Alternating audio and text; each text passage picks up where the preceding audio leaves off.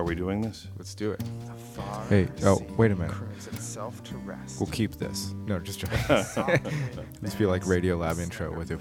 This is, this is Blip, blip. Okay, go ahead. I'm Aaron Nathans, I'm Michael Ronstadt.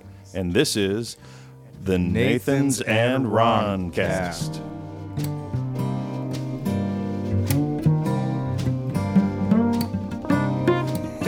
The draw gets bigger every time, Aaron. Ay, ay, ay. Oh boy, hello. How are you doing? Good. We're in uh, we're in Boston. We are. We, you know, we recorded a lot of harmony vocals and lead vocals for uh, North Wind uh, two albums ago in this very room. So it's Right uh, here, yeah. It's correct that we're back. It's got good acoustics. We just did did a show last night in uh, West Brookfield, Mass. How'd it go? It went really well. There were good good acoustics in that room too. Little uh, library, more than hundred years old. Yeah, it almost it had these angled walls, and the sound went up and then pushed straight to the audience.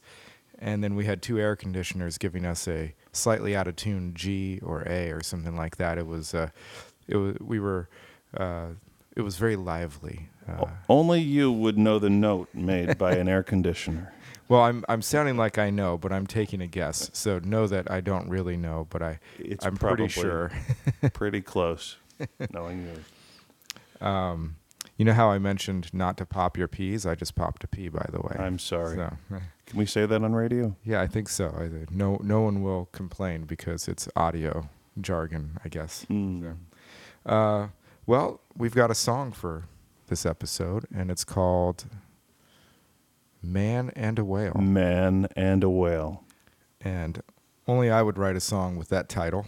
It's kind of a fantastical journey on land, in water. I'm not sure where it goes or how it makes any sense, but Aaron, you liked the song, and that made me like the song more. And I wrote it years ago, tried a bunch of different settings, Mhm. and about the fourth rewrite, I had it for this album. So I, I was just, uh, it's kind of a global warming, global change, whatever we want to call it, song, you know, fear of nature going away, sadness about parking lots and Mhm. humans building things on top of what's already there.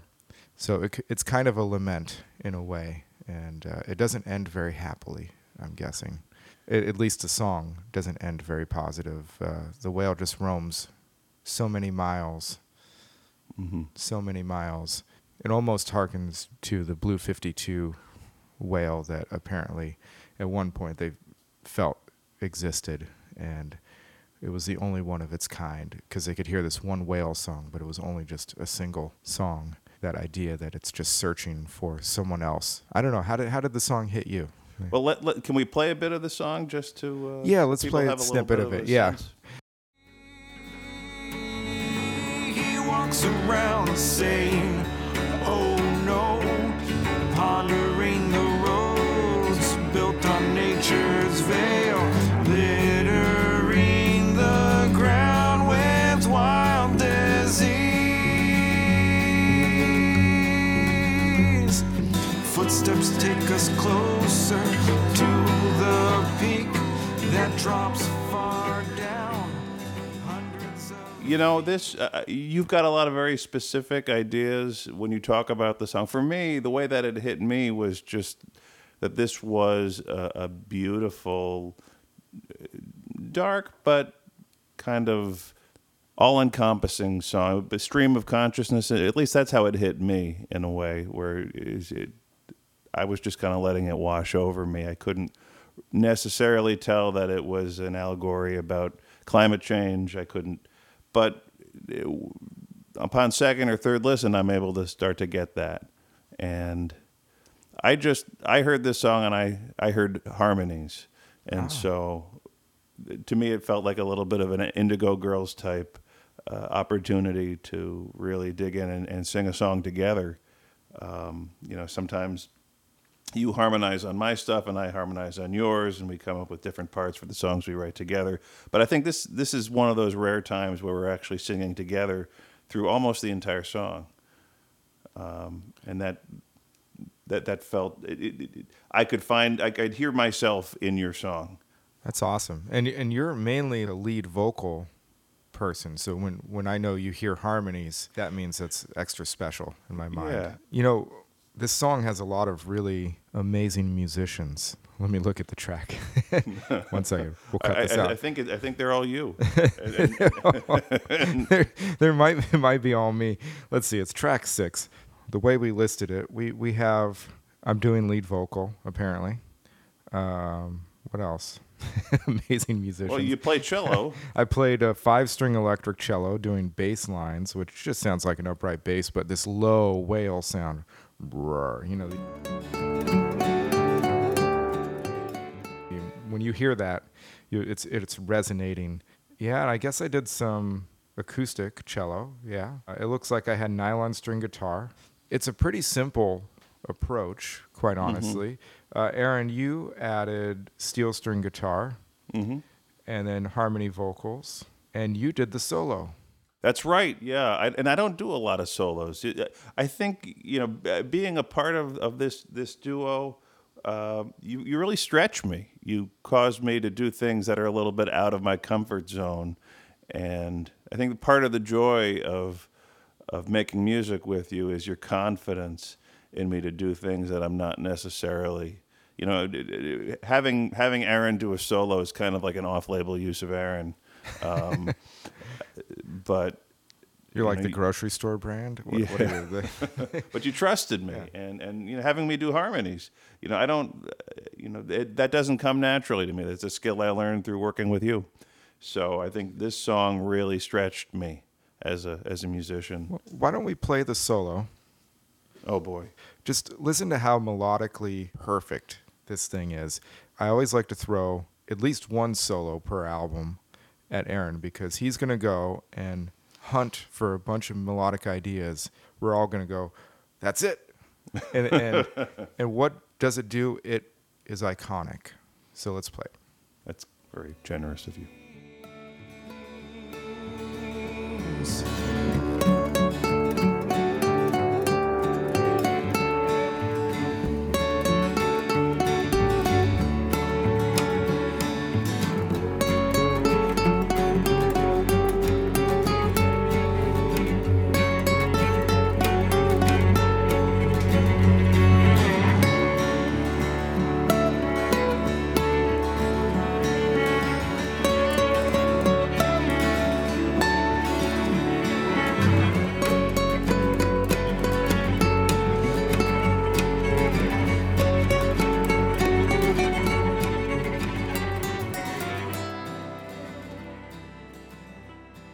see how it, it, it laid the foundation for me to have this chill orchestra come in because I think there's a, a big old cello orchestra that comes in in the second half right and just does flurries and flutters and fligglewops and flabbergasts and and all that stuff. There's just a cacophony of more cello than you thought you needed. And do you know might- how many cellos are there Did we do 12 on that one? I don't know. I mean, we, we try to outdo ourselves on every album ah, I can't remember. I'd have to look at the session. It was a lot. it's a lot it, it feels very nautical this song Yes, and, and you know we we don't tend to record with a click track. We practice with a metronome, and then we try to have an ebb and flow. It's almost a classical approach. But if it feels good and you can still snap your finger to the music, it makes the song work. And there's something to that kind of natural. This is live feeling. So when we track our instruments, we do it without the click track in general.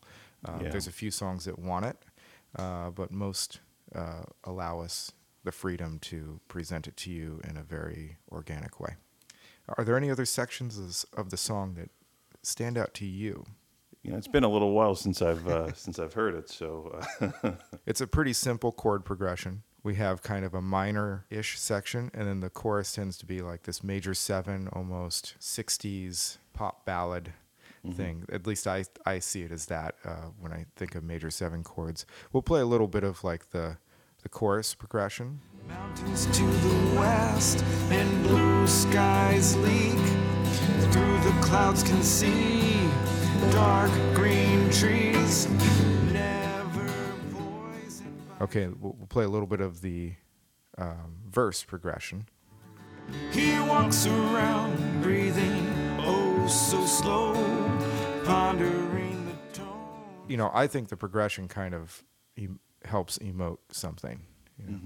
But go ahead. You, there may have Yeah. Well, I mean, we're gonna uh, we're gonna be introducing our guest in a moment. Um, okay. and any any any final thoughts on the on the music before we start to uh, talk about uh, whales? Our voices over the years have blended more and more harmoniously. You know, you, you work together for about 10 years plus, it's almost like you're related. So we have an amazing guest because even though the song is kind of this, you know, whimsical wonderland of imagery and a world that doesn't quite line up with the real world, but more of a dream world, it does have an air of darkness and uh, despair or maybe uh, a loss of hope at the end. One of the creatures that I think on this planet happens to be one of the largest creatures. They their environment is very threatened by humans. We have an expert on whales. That's right. It's uh, it's exciting to. This is kind of our jumping off point uh, into the world of. Yeah, we're in Boston for a reason, and we'll be we'll be telling you a little bit more about that in the next episode. For now, I uh, suffice it to say that we are going to be speaking with uh, Nick Pyenson. He's a, the author of the book Spying on Whales, which is a great book. It's just so evocative. He's a great writer. He's a scientist. He's traveled all over the world looking for whales, working with whales, looking into the bones of whales. Um, so, Nick is the curator of fossil marine mammals at the Smithsonian Institution's National Museum of Natural History in Washington, D.C. And his work has taken him to every continent, and his scientific discoveries frequently appear in major publications like the New York Times, the Washington Post, National Geographic, yada, yada, yada. He has uh, just, he's very accomplished, and we're so honored that Nick has agreed to speak with us today about his wonderful book. So, uh, without further ado, here is our interview with Nick Pyenson.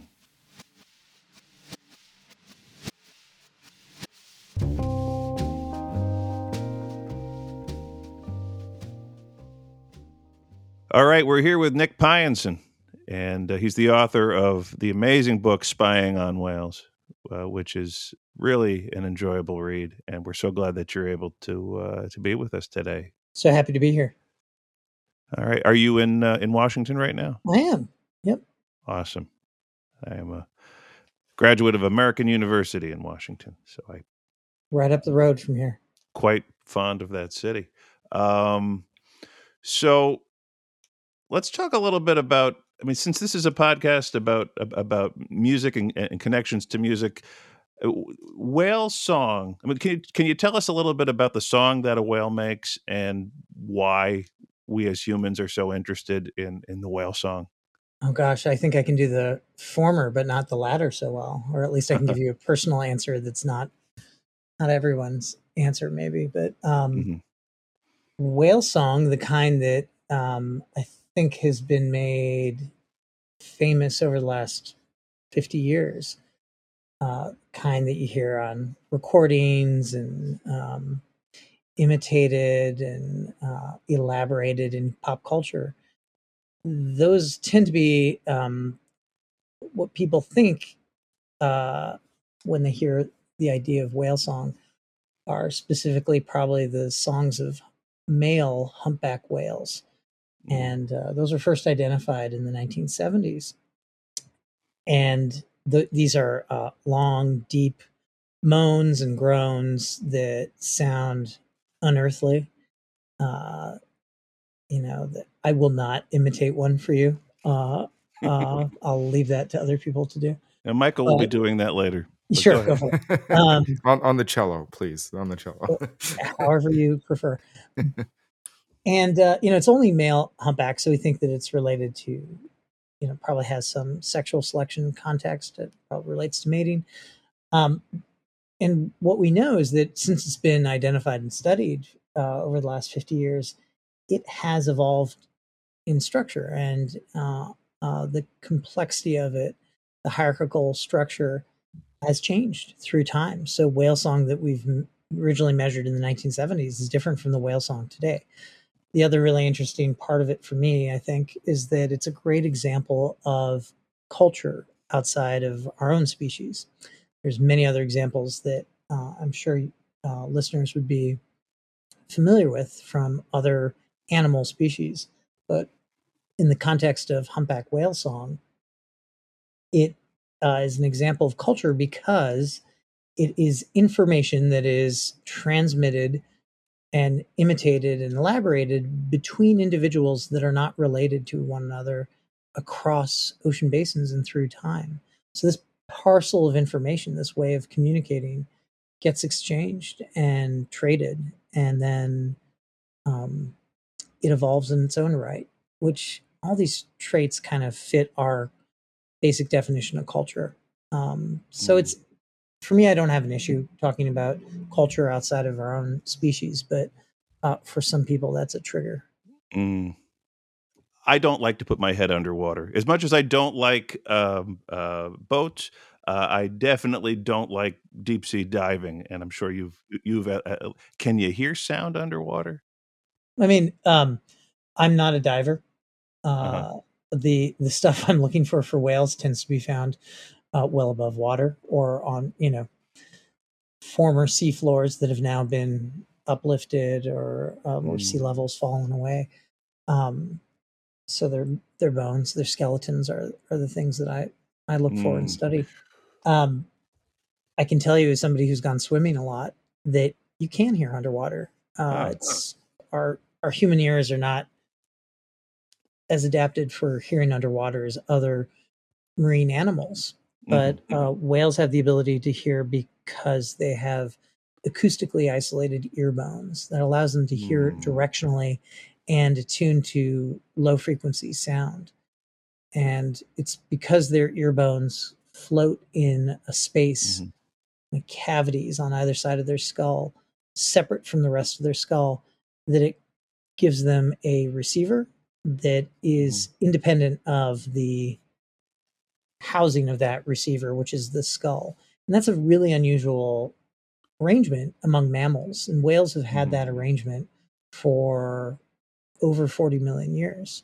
Before they really became fully adapted to life in the water, they had acoustically isolated ear bones. And that's a that's an insight that you can only get from studying their fossils, which I think is, you know, the big picture for me is the reason why fossil whales are cool is because they tell you something that you wouldn't otherwise know just looking at the world as it is today. Um, so going back to humans swimming underwater, yeah, you ever when you put your head underwater, you try to listen, it's not easy, right? It just sounds like lub lub lub sound everywhere. Well, that's because our ears are adapted to hearing out of the water in the air, and um, most terrestrial animals are are the same way. And Uh-huh. any species that's evolved to live in the water, and whales, like other marine mammals, all share terrestrial ancestry. So they represent lineages of animals that have returned to the water and undergone subsequent evolutionary transformations. You know, loss of the hind limbs, a tail that uh, evolves a fluke. Uh, maybe there's a whole bunch of breathing and diving and and um, uh, other sensory system uh, modifications from what they had as terrestrial uh, species many millions of years prior. So, um, in the case of whales, they've evolved the ability to hear underwater and to hear directionally. And what that means is that you're able to know where predator is coming from, if it's emitting sound, or know where your food is, or know where another individual of your own species is. For the purposes of your podcast, what I think is a big takeaway is that sound is essential for how whales see and perceive the world. Um, Mm. one group of whales today, toothed whales, use sound as a way of navigating and communicating. Another group of whales, the filter feeding whales, use sound as well. And we know that they emit sound, they sing. Uh, they're like humpback whales that uh, have whale song. How they hear is not exactly as well understood. Uh, but in either case, sound is an essential part of how they operate in the world. And that should concern us because we've made the oceans far more noisy than they were Mm. even decades ago. Um, there's also the use of sonar and um, really, really loud bangs from various industries that all contribute to a soundscape that is really, you know, if we're being honest, detrimental to their well-being. So I always like to think of this as um, as the bigger picture of wanting a future with whales living alongside us. Uh, it's clear that many whales are ocean ecosystem engineers, that their presence in ecosystems enhances ocean health. So we should want a world with more whales. Now, one of the problems is as we as a species urbanize the world's oceans, we're making it a lot harder for whales to survive. So um, a lot of these answers are different in different ways. You know, the measures Mhm. we can take uh, collectively to make the oceans less of a harmful place for whales. Uh, that comes down to economic choices and and legal instruments that we have to protect them. Because I do think we want a future alongside them. Sure. It seems like um, like I was uh, I was listening to the, the the beginning of Moby Dick, um, Yeah. and it seemed like just a different time, a different world. Um, it, it seemed like whale hunting was kind of really you know, prevalent at that time, and it seems like today it, it's it's pretty niche ar- ar- around the, the, the world. But but the fact that it that that that it's so much less than it used to be shouldn't necessarily give us comfort that uh, that we're doing what we can to to ensure the future of whales, right? Yeah, well, there's a lot to unpack with with that one uh, uh, chronicle. Um, Moby Dick to me is, you know, uh, whaling steampunk. Uh, if you know a bit about the context of Herman Melville and his contemporaries, you kind of understand a bit more of why he was writing in that way, and definitely inspired by his own experiences. And you know, America at that time was a different place than the United States right now. Uh, whaling was an industry and contributed to the wealth of cities like New Bedford and made them uh, one of the most prosperous um, places in the United States at the time.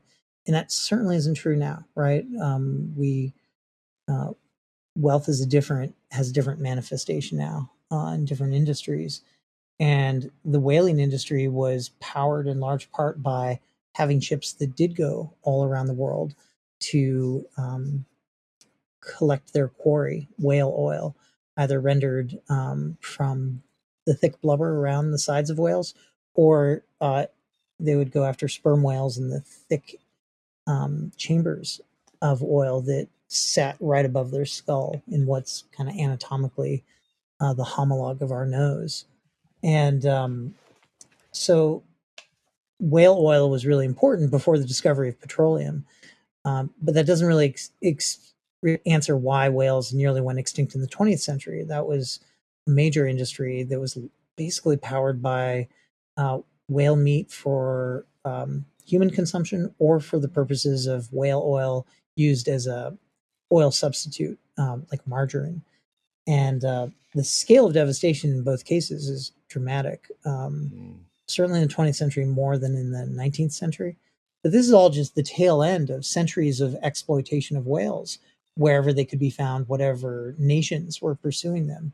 Uh, started in the North Atlantic, expanded to um, the North, the western side of the North Atlantic, and then the South Pacific, and then the North Pacific and the Southern oceans. So, you know, throughout time, these oceans, as we got better and better at killing whales and, and hunting them and uh, removing that biomass from ocean ecosystems, we really changed the structure and we think the function of ocean food webs.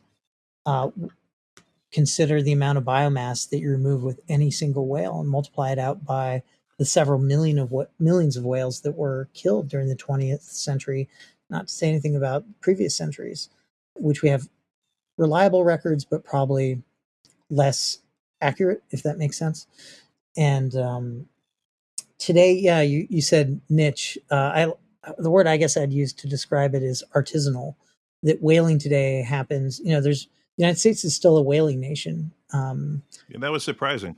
Yeah well it happens north of the 48 uh, uh, continental states um, native alaskans still hunt whales and they have an exemption from the U.S. Marine Mammal Protection Act to do so. So we are whalers. Americans are whalers, and um, I have a colleague, Michael Moore, who um, has made the argument in a book, and the book's titled "We Are All Whalers."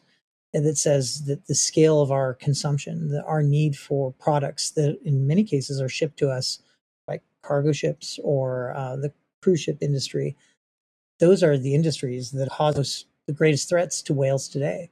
Because when whales, just say in the United States, feed in the summertime, they feed in the same places that happen to be the busiest ports in the United States. Mm. So the survival of whales, the future of whales having made it through whaling, now relies on how we protect them from our own economic needs. You know, I'm I'm always curious when someone's like you, you're such an expert at a certain field, and so if you ask a musician like me, a cello player, where would you go back in time? What is I guess it relates to like a question you this burning question you want answered. Is there something that has been such a mystery in all your research and all your publications and and where you're like i need to know why this happens and the only way is a time machine. Is there, is there a certain period of time or like a burning question that you've run into that you just wish you wish you could answer um, because it would solve other problems that you're trying to figure out? When i take a step back and i look at whale evolution one there's two big features to me about it. And uh, from those two big features, if we're going to outline it, you can draw a lot of questions. And um, those questions kind of yield more questions, and you reconcile your questions with what's available as evidence.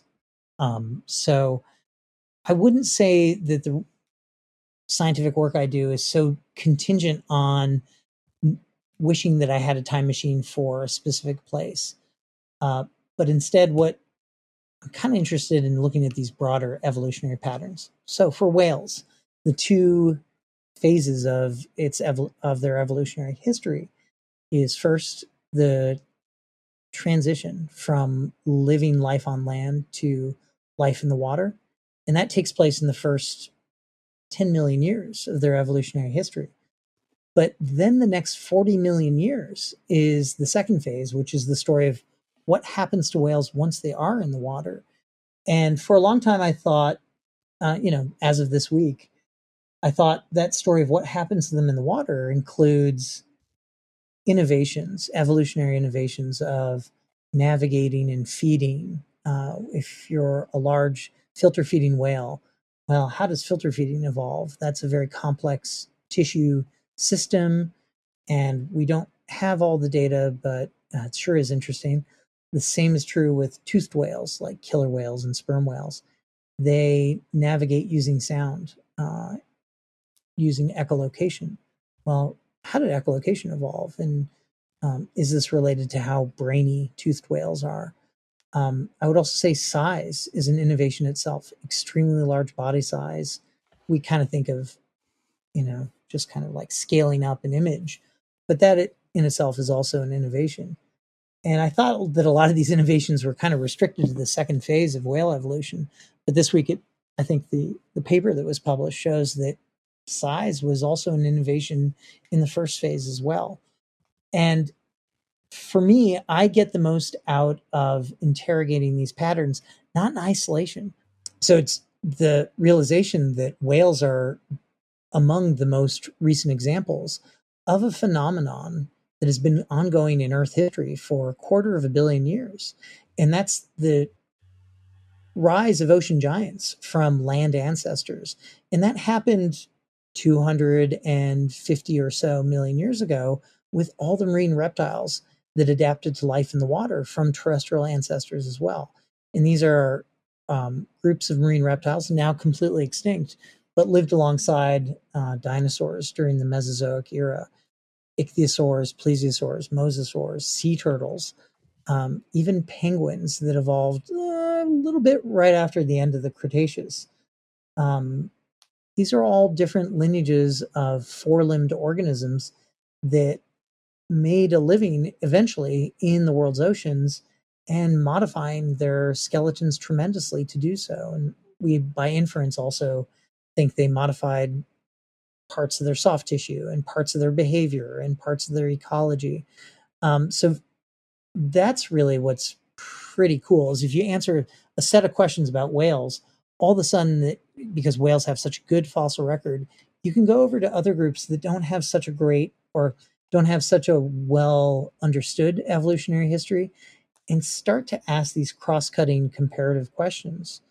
Why is it that these organisms are successful when they undergo this ecological transform transition? Um, what are the evolutionary steps that have to change in their skeleton? Are there similar patterns? Are there unique aspects? And then I think looking right now, we want ocean giants in the world's oceans. Ocean giants are good. There are ecotourism industries. There are also reasons for our own appetites. Some people eat these ocean giants.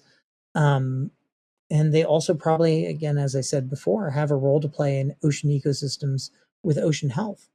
So, um, understanding the traits that make ocean giants successful, uh, whether they're a whale or things that are almost like whales, is going to be really important right now and looking ahead into the future.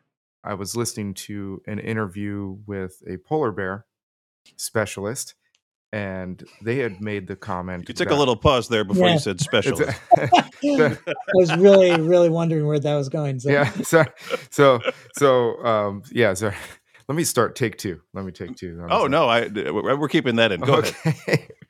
okay. We had a polar bear specialist, um, Dr. Erin Curry from the uh, Cincinnati Zoo, and uh, she was saying that if you have no Arctic ice, you have no polar bears. So it was really interesting to hear in the interview that you had how you mentioned that when polar ice melts, you get more water, more food resources uh, for whales, which could be, in some sense, in the short term, good for whales. But the problem is, you also have shipping lanes that open up that haven't been opened and new resources that humans want. It broke my brain a little bit to hear that. I was like, well, this it, it and it's not it didn't break my brain because I understand that that it's complicated. I'm curious uh, between different types of animals and with your expertise, what kind of connections you see with where we are possibly going on this planet.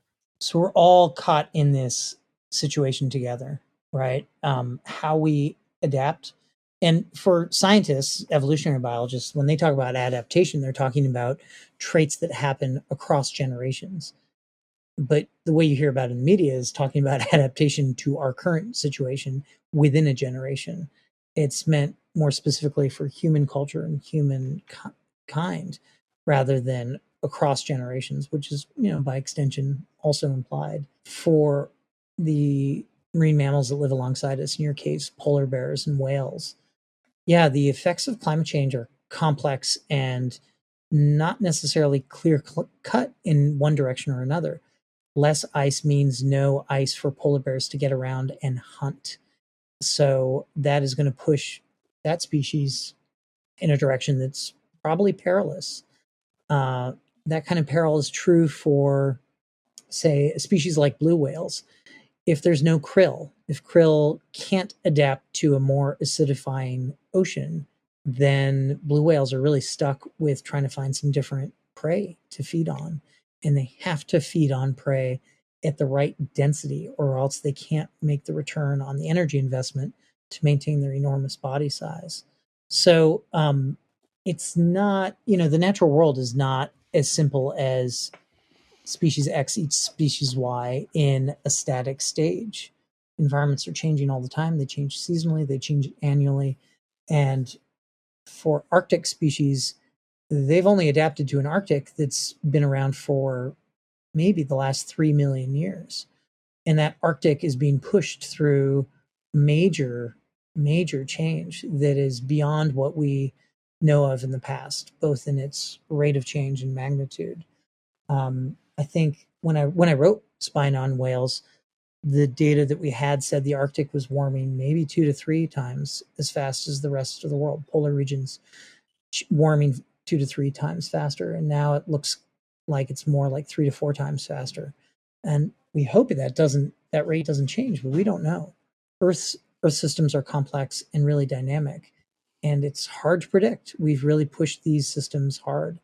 So, um, what I would say is that sounds like it's perilous for some species and maybe a boon to others, but we don't know how organisms evolve in the context and how of these changes and how fast they can evolve. Um, some corals may actually evolve to future climate states on Earth, and you know, yes, extinction is bad, but it's also uh, many species kind of evolve new tolerances for um, the states that we'll be in. So we don't know, and I think that that lack of ability to really predict the response of biodiversity to climate change that should be cause for concern that Mm. that that doesn't mean let's in my view and this is this is an opinion it doesn't mean that we should just keep on going it means that well clearly we ought to try to mitigate these changes as much as we can while also understanding that organisms will adapt to future climate states whatever they may be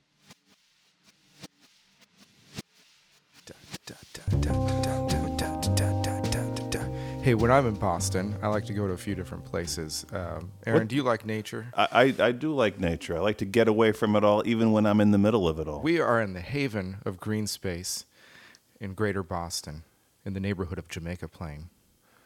I don't always go to Boston, but when I do, I go to Jamaica Plain.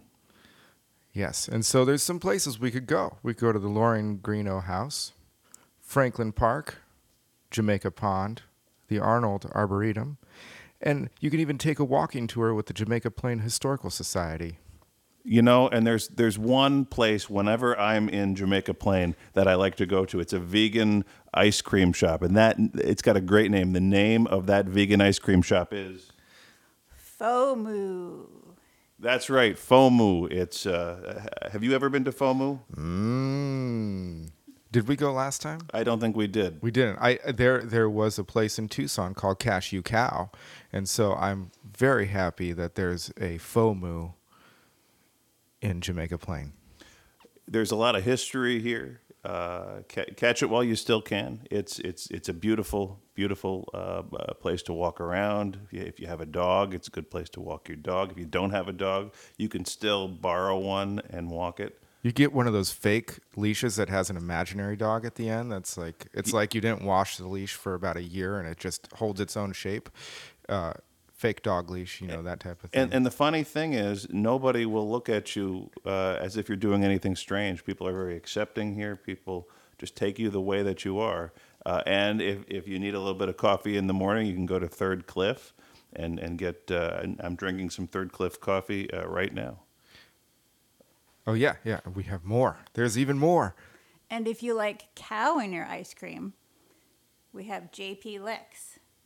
JP short for Jamaica Plain. Look at that. When you visit Boston, you want to go here first. Come to Jamaica Plain, They'll stamp your passport. and then- Exactly. and then you're free to move about the area. the esteemed neighborhood of Greater Boston. Let's get back to the show and our interview with Nick Pyenson.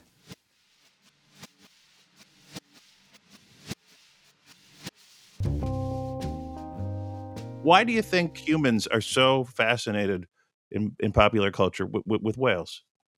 we know that fascination is millennia old. Uh, rock carvings have um, pretty good evidence for humans hunting whales or at least scavenging them, if not hunting them. And we know that the many eras of whaling have inspired so much lore.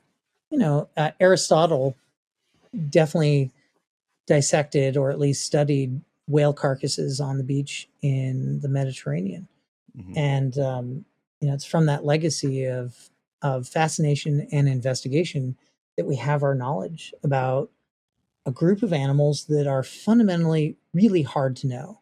It is hard to know about something in the oceans, especially something that moves around a lot, that lives at human lifetimes and has a biology of superlatives. You know, the biggest, the largest, the fastest, the deepest diving. Um, so that invites all kinds of uh, fascination. eh, you know, if you're for for human culture, and uh, also investigation. I mean, the, the science of whales has evolved as we have gotten better tools and as we've asked different questions using different lines of evidence, and actually been better at observing whales in their in the environments in which they live. Mhm. Ocean environments are extremely complex and can change daily to annually to decadally.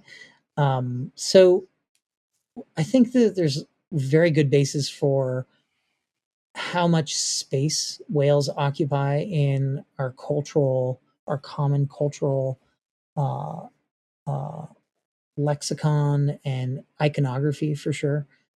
Um, you just said it yourself with Moby Dick as as Mhm. one of the key pieces of American canon. Uh, Leviathan, a story you know a few centuries older, um, is a description of um, political economy, and uh, it clearly is describing um, something monstrous, something like a whale. We use Leviathan in in uh, to evoke the idea of a whale. So um, they're gigantic. They're hard to know. They're sometimes inscrutable. You know, even when we ask basic questions, we still don't know the answer. And uh, I think there's something about that remoteness, that distance, that just is uh, endlessly appealing and fascinating. You know, whale song, going back to the intro, is so captivating to us that we put its recordings on the human greeting sequence of the Voyager 1 and 2 uh, golden discs Mm. that are now outside of our solar system. I just think that's such a wild thing that we Uh. don't even know what it means, and it's been put on the side of spacecraft. So, um, yeah, that's about as strong of a testament to human fascination, I think, as as you can point to. Uh, and we still don't know. We still don't know how many species there are actually of whales in the world's oceans alive today. Uh, we still don't know what most whales do for a living. Their natural history is incompletely known. So, if it is so important that we know something about how whales will live alongside us in the future, gosh, we have a lot of work to do. And I think that should be exciting to anybody who wants to study whales, that there's so much more to know. So why why do you study whales, and how much does that tie into your, uh, for lack of a better word, uh, day job? I mean, how much of the I know that you you deal with fossils at work, right? Yeah. So, um, in my professional capacity, I'm curator of fossil marine mammals. And uh, the way I think about it is a curator is a steward, takes care, organizes, uh, preserves something. And those things are fossil marine mammals. Whales are marine mammals, and they do have a fossil record. And the Smithsonian Institution, uh, where I work at, has the world's largest collection of fossil marine mammals. We have some 15,000 specimens from every continent, from every time period, uh, a lot of which was collected before I started uh, working here. And it's my job to know about them, take care of them, make sure that they stay around for another 175 years. In some cases, add to the collection. Um, and you know, knowing about these bones is is not really trivial either. Some of them tend to be really large. Um, collecting them is not an easy thing either. So um, that stewardship aspect is really important as a public facing institution. Mhm. We want to take care of it, preserve it, but also be able to share it. And that's where new tools like 3D digitization are really important for being able to communicate what we think we know and what we think is important. Uh, and also, you know, I think as when we talk about communication, we are telling stories. Now, we're not telling tall tales. These stories are all rooted in fact, but they're stories of, in so many different ways. They can be stories about scientific fact, they can be stories about humans and stories of discovery. Um, they can be stories about uh, what it means to other people outside of Washington, D.C. And I think about that with um, you know First Peoples and Indigenous peoples that they have their own stories about whales, um, and having an inclusive framework for thinking about that is really important uh, moving ahead as we try to recognize spaces for all these ways of telling stories and ways of knowing. Well, you know, I just I'm so thankful that you you know came on uh, to do this tiny little podcast with us. We've been trying to take what we did in our musical expression for for this whole album and try to help those who know our music to learn a little bit about anything we may have been singing about, the people we sing about. We wrote their stories. In this case, you know, the general topic that I had some lyrics on. And uh, you've really helped expand that so that, you know, everyone's going to have a lot more to listen to. You know, everyone's going to have a lot more to think about. I'm so touched to hear that. Um, that kind of connection is really um, humbling, and uh, you know, I think, I think of uh, music is just another, um, it's another kind of storytelling. It's just as old as, um, you know, actually, it's as old as anything really uh, that we do, and it's pretty important for our, our well-being and our our understanding. I think these are all different ways of knowing, um, and um, there's something powerful about combining it with things that fascinate us. Um, you know, the the written word and and you know, songwriting, writing lyrics is is part of that. It's an essential way of us to understand the world that we're in that is complex and not really fully knowable. And you know, I think that everybody has that experience. Um, Aaron, you were talking about going on a trying to go on a whale watch, hmm and I was just recently I recently tried to do the same thing with with my children, and uh, it was a complete failure. We went tried to go on a whale watch in the Bay of Fundy, and got fogged out. There was not a whale to be seen. Oh I don't know if it's because we went in the Yeah. afternoon instead of the morning, but um, you know, their first experience trying to see a whale in the flesh um, was a huge bummer. Oh. And you know, just those are the chances that you take when trying to do something in the real world. But also, gosh, it really underscores how hard it is to know about this group. And you think, you know, in today's age with all the tools that we have, satellites and you know, removable probes and drones and boats everywhere, that we still can't find whales on a given day in a place where they sh- where they should be, where they were hours before Boy. in the summer where they should be feeding. Um, it is hard to know about parts of the world. And for me, you know, one of the reasons I, I'm a scientist is because the way of knowing, the scientific way of knowing, for me is um, is elevating. It, it is inspiring to me. It's a way of, uh, it's a common language that cuts across cultures and boundaries, and uh, it's a way of knowing that's hard uh, in some ways. It's durable, and uh, you know that's literally as hard as the fossil bones themselves that are in the collections right here in uh, the Natural History Building. So um, the it's the time scales to me that that sometimes get to me. I was talking to somebody the other day, and and they said uh, something about a 40 million year old whale, and they said, "Did I get that right? 40 million years?" And I said, "Yeah, you know, I I deal with millions of years like it's pocket change." Uh-huh. And to me, it's a very casual thing to do, right? But if you try to wrap your mind around millions of years, it wrecks you. It's just kind of, you know, it's mm-hmm. so hard for us to, to grasp that. And as a day to day scientist, I take it pretty casually and I try not to think about, you know, what it really means. And, and because it, I would stall out, I wouldn't, I wouldn't be able to do the work. Instead, what's a little easier for me is to contemplate the history of my workplace, which is the Smithsonian's been around for 176 years. And we definitely have collections from just before the institution was founded. In there are fossil whales in here that were collected before the Smithsonian was around in the United States. And so if I do my job right, hopefully someone 176 years from now will open a drawer at the Smithsonian and look at what I've done and say, yeah, Nick didn't screw it up too bad. I can still, you know, answer my given question uh, 176 years later.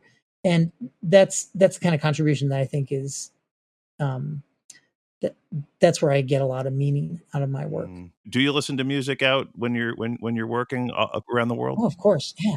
I mean, yeah, I um, I would say so. I don't I don't bring uh, music on a device with me. I usually I like to have it. I have enough to keep track of. You bring a mandolin or something? I don't bring instruments. So um, I don't bring instruments, but let me get to. I'll I'll, I'll give you a, a vignette. Recently, for recent field work, I've I've been in the Middle East, so it's been exposure to a non-Western culture, and uh, I um, in Qatar, I end up driving around for hours on end, and so I just I like having the radio on and just listening to um, whatever's on on local radio stations and uh, whatever my colleagues bring along Mhm. uh, is usually what it's kind of you know full immersion in another culture, which is something I really enjoy. Mm. Um, in Chile, uh, for a while I was listening to Inti Illimani, which is like a they're a classic Chilean um, musical group, and maybe you guys can cue up their their music. Mhm. Uh, they're they're great. But more recently, I discovered one of my key collaborators uh, does Tom Jones covers, and he's um, kind of he has his own recording studio that he's built. And uh, the the most precious thing to me is receiving through, um, you know, message on my phone all the audio files that are Tom Jones covers, and, and a few other like new wave covers that he did too. And it's all uh, this is Mario Suarez, who's uh, who's actually in Spying on Whales, key collaborator in Chile. And uh, I always knew that he had. We we always talked about how Mario had such a great voice, and you know, listening to him sing in the field, and he'd sometimes bring music on a phone and be, you know, dancing to Duran Duran while we're looking for fossils.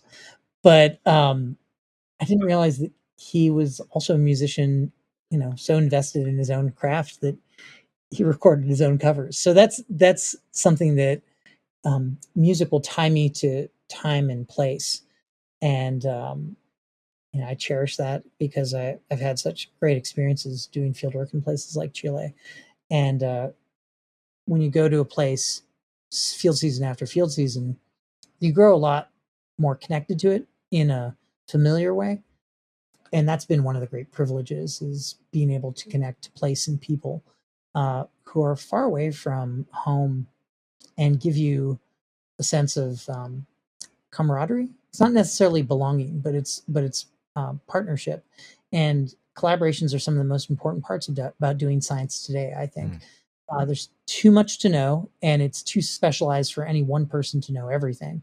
So your success as a scientist in doing science is contingent on having a good team, and you know, unless you're just recording your own music all on your own, um, I'm sure you guys have had the experience playing together with other people is really fun. It's absolutely key. Yeah. You're looking at it right now, the two, me and Michael. It's true for science too.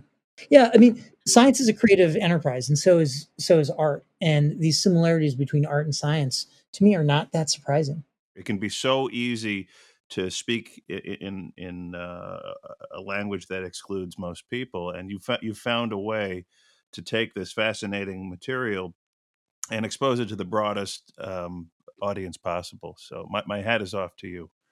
Thank you so much, Aaron. I I think it's um, I'm so glad to hear that. I'm so glad to hear that um, it was useful to you and that it said something to you. And I, I think that's the job of of scientists now more than more than ever. Um, it's the people who know the information who not everybody's a, a, a storyteller, but it's something you can learn. And um, some people may discover they like it a lot more than others. And if you aren't such a great storyteller and you're you are a scientist, partner with people who are. I've had such a great time partnering with illustrators, artists to convey visually the um, sometimes really arcane, really specific technical parts of it. And uh, you know that technical knowledge can be a real barrier for sure. Um, and scientists kind of sometimes don't know the audiences that they're talking to. That's that's a big challenge as well. I think the issues are just so acute, right? Um, climate change, biodiversity loss, um, generational, intergenerational injustices. We're trying to fix all those things. People are, and those solutions are are um, manifold. They can be at different scales in different ways but almost in all of them you can't get around communicating right? You do have to talk to somebody about the issue and about the solutions and it will require expertise and it will require how we communicate that expertise. People learn in different ways and i'm just so struck how the ways how my children learn that's different from the ways i know i'm here i am holding a pen i'm still very analog. Um, yeah i like using fancy 3d tools but um, I still take all my field notes with pen and paper. Uh, I'll use my phone occasionally and take pictures, but um, which is a funny thing for those who were born before the internet. Using a phone to take pictures would strike somebody, you know, 50 years ago, 100 years ago as being sounding pretty strange. But, um, you know, the, that's just how things change. And um, you don't know how to communicate what, or you don't know what are going to be the be- best ways to communicate in the future. So we all, I, I think it's a, should be a positive challenge. Let's all learn how to become better storytellers in the ways that play best to our own skills and talents. So We're uh, honored that you, that you uh, chose us. So th- thank Yeah. you. thank you for reaching out and thanks for um, you know creating the the opportunity for this kind of conversation. I um, can't wait to see who you guys bring on uh, next. So Oh, thank you. One word, Oppenheimer. yeah. Uh, Um, There's actually a garbage truck rolling out. Let's listen for a second.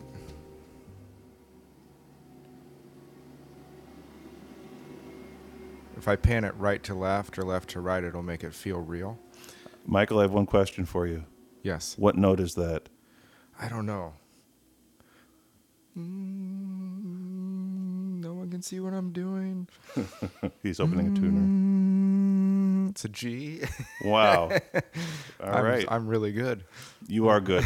That's that's why we keep you I, I have relative pitch, but not perfect pitch. So you know that that was a great interview, and I, I really enjoyed. Thank you, uh, Nick, for for coming on the podcast. It's uh, and, and we're so we we've got some exciting stuff coming up later today on the topic of whales.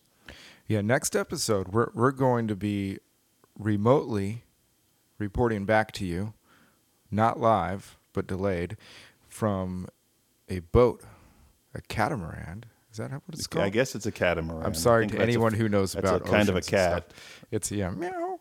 Um, yeah. Anyway, we're we're gonna be sitting on a thing that sits on water called ocean, and we're going to go visit uh, and look at whales. And they guarantee that we will see one. I'm not sure how they can, um, unless they speak whale, but uh, that's what we're doing. And next episode, you can hear all about it. I, I can't wait. Uh, this this will be the, the first time that we've ever uh, ventured out into the real world to do something other than make music. So Exactly. this will be uh, at least professionally. So this will be this, this should be interesting. Uh, anyway, uh, thank you for, for, for joining us uh, today. We, um, before we before we play the, the full song, Oh, okay. do do we do we have the word of the day? Is it time? Well, it's going to be after. after. I think. All right, yeah. so we're going to listen to the, the full song. Yeah, so we're gonna play Manned. Man, we're gonna play Manned. we're gonna play Man and a Whale. This is a tale of a man and a whale who dreams of the world in giant snails in ocean pond, sitting quietly.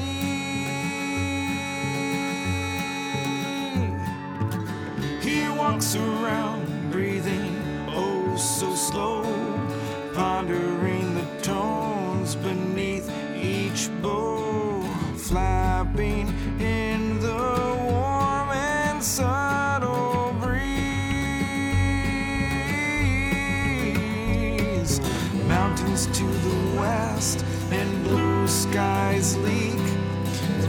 clouds can see. Dark green trees never poisoned by human disease. That's the truest luxury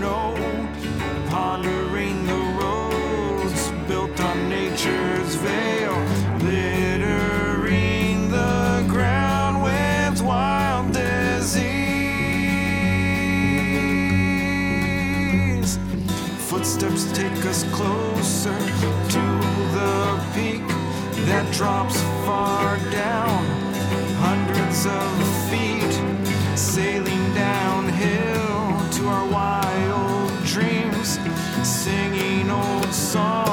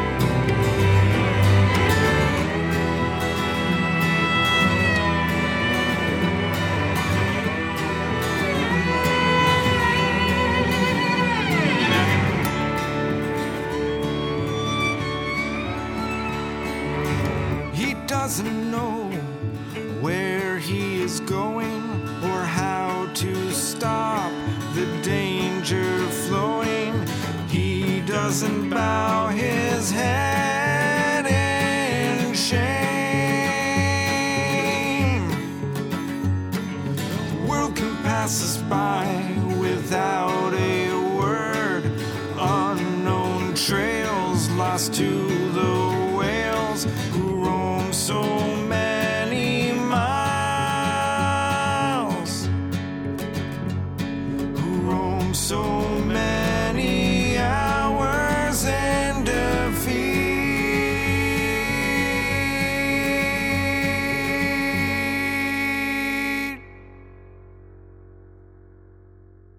Thanks for listening to that. I, I enjoyed hearing it again.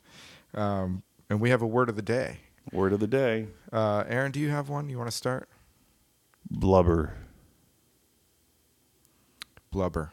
Blubber. Top that. Well, I can't. Can't be done. Well, then, then, then, then, fail to top it with a different word. Bird. I think you win. Actually, Okay, there I think the simplicity is really what this moment Bird. calls for. That's right. Bird. So anyway, that's uh that's our podcast. Uh, you've been listening to the Nathan's, Nathan's and Ron Roncast. cast. Have a great day. Peace. Meow.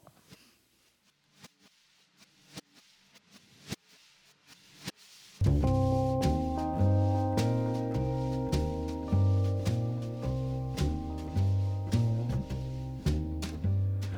far sea croons itself to rest. A soft wind bends the slender blades of the dune grasses in the west. A pale cloud turns to pink.